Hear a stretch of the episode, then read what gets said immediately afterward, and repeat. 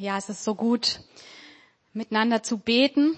Wir dürfen wirklich darauf vertrauen, dass ja diese Gebete echt bei Gott ankommen, Gottes Arm bewegen. Und wie schon angekündigt, ich möchte gerne noch mal ganz kurz mit uns schauen, hey, was können wir denn ja von diesen verfolgten Christen auch für uns, für unser Leben hier lernen und mitnehmen. Und genau diese Frage wurde auch dem Leiter des AVC gestellt, dem Leiter von Aktionskomitee für verfolgte Christen. Er hat die Frage gestellt bekommen, was können wir von verfolgten Christen lernen? Gerade auch jetzt in einer Zeit, wo auch wir, ja, manche Einschränkungen erleben, wo es auch bei uns im Gemeindeleben Verordnungen gibt, Vorgaben gibt ähm, derzeit ja alles verhältnismäßig milde, aber wir erinnern uns alle noch ans Frühjahr, wo es auch einige Wochen gab, ähm, wo wir uns nicht live treffen konnten. Und ja, keiner weiß, was die Zeit mit sich bringt, was auf uns zukommt. Natürlich kann man all das momentan ja in keiner Weise vergleichen mit Christen in Verfolgungsländern. Und doch stellt sich die Frage, was können wir schon jetzt auch ja für uns lernen, für uns mitnehmen? Und der Leiter ähm, von AVC hat mit seinem Team ein paar Punkte zusammengestellt, wo ich einfach so in Auszügen kurz ein paar Gedanken uns so als ja kleiner Impuls noch mitgeben möchte. So ein erster Impu Punkt, den er aufgeführt hat, ist das Beste aus der Lage machen. Das können wir lernen.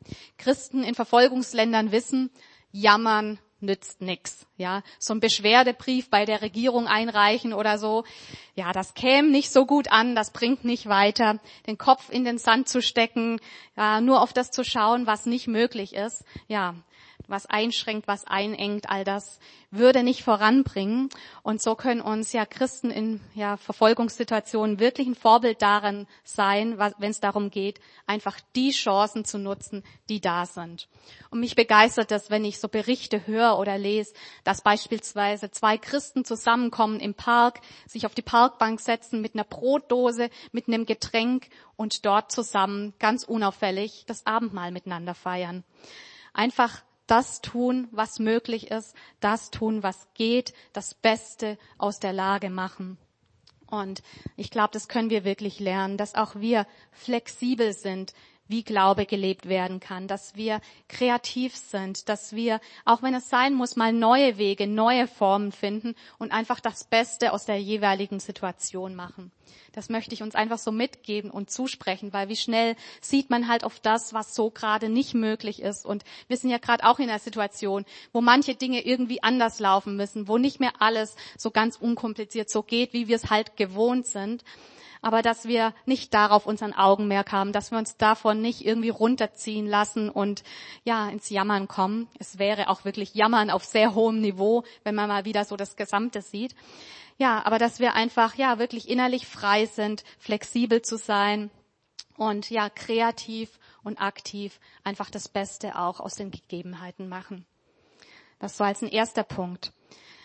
Eine zweite Sache, die ich uns mitgeben möchte, was wir von verfolgten Geschwistern lernen können, ist das Thema Eigenverantwortung. Nämlich selber auch Verantwortung zu übernehmen für sein Glaubensleben.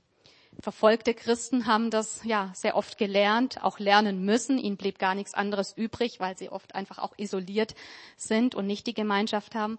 Aber ich glaube, auch für uns ist das ein sehr wichtiger Punkt, dass wir uns das darüber bewusst sind. Hey, letztlich nicht meine Kleingruppe, nicht ähm, mein Bereichsleiter, nicht Pastor, nicht Gemeindeleitung, nicht irgendwer ist verantwortlich für mein geistliches Wachstum, sondern dass wir uns bewusst machen, ich selber bin dafür zuständig, ja, zu gucken, dass meine Beziehung zu Jesus lebt, dass, dass sich meine Beziehung zu Gott pflegt, dass mein geistliches Leben sich entwickelt dass wir da nicht die Verantwortung bei anderen sehen, die Verantwortung nicht anderen zuschreiben, dass sie uns geistlich versorgen müssen, dass sie darauf achten müssen, dass es uns geistlich gut geht, sondern dass wir uns alle in allererster Linie uns selber da auch in die Verantwortung nehmen.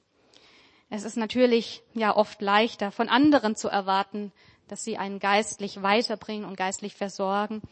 Aber ich glaube, da kann auch ganz oft dann Enttäuschung entstehen und Frust entstehen, wenn das so dann nicht so läuft oder sich die Dinge mal ändern, mal, man mal mehr auf sich gestellt ist. Und deshalb möchte ich das ja jedem von uns wieder neu mitgeben. Hey, übernimm wirklich Verantwortung für deine Beziehung zu Jesus. Übernimm Verantwortung für dein geistliches Leben. Ähm, ja, nimm es dir vor, wirklich geistliche Gewohnheiten in dein Leben zu integrieren, die dich geistlich, ja, einfach lebendig halten, selber in der Bibel zu lesen, Zeit mit Gott zu verbringen, im Austausch, in Beziehung mit anderen zu sein.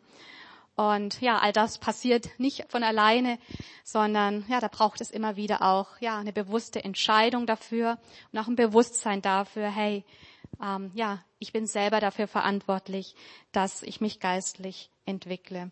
Angebote der Gemeinde, Gottesdienste, Kleingruppen, all das sind wunderbare Unterstützungen und Ergänzungen dazu. Aber ja, lass uns davon uns nicht abhängig machen, sondern ja einfach aktiv unser geistliches Leben auch selber pflegen.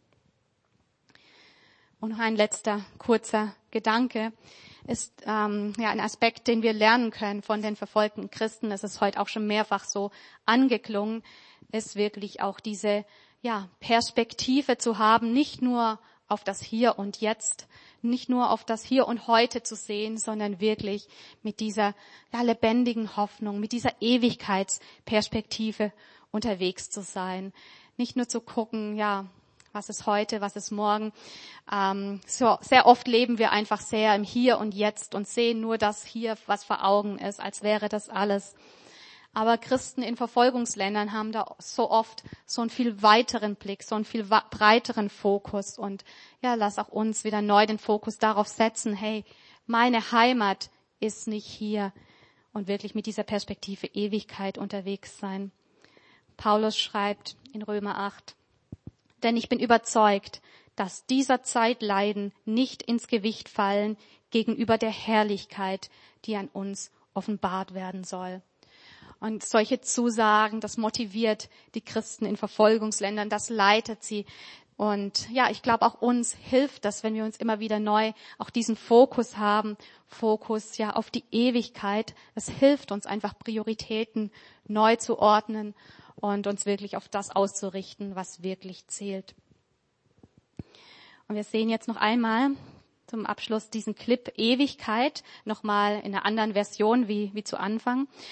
Und ich lade euch ein, diesen Clip einfach nochmal auch für euch so Herzensentscheidungen zu treffen, einfach nochmal zu nutzen, ja, für Gespräch mit Gott, um auf, oder um, ja, das auf euch wirken zu lassen, wirklich nochmal sagen, Gott, auch ich möchte wirklich so meinen Blick auf die Ewigkeit gerichtet haben. Ich möchte wirklich, ja, pers mit Perspektive Ewigkeit auch im Hier und Heute unterwegs sein.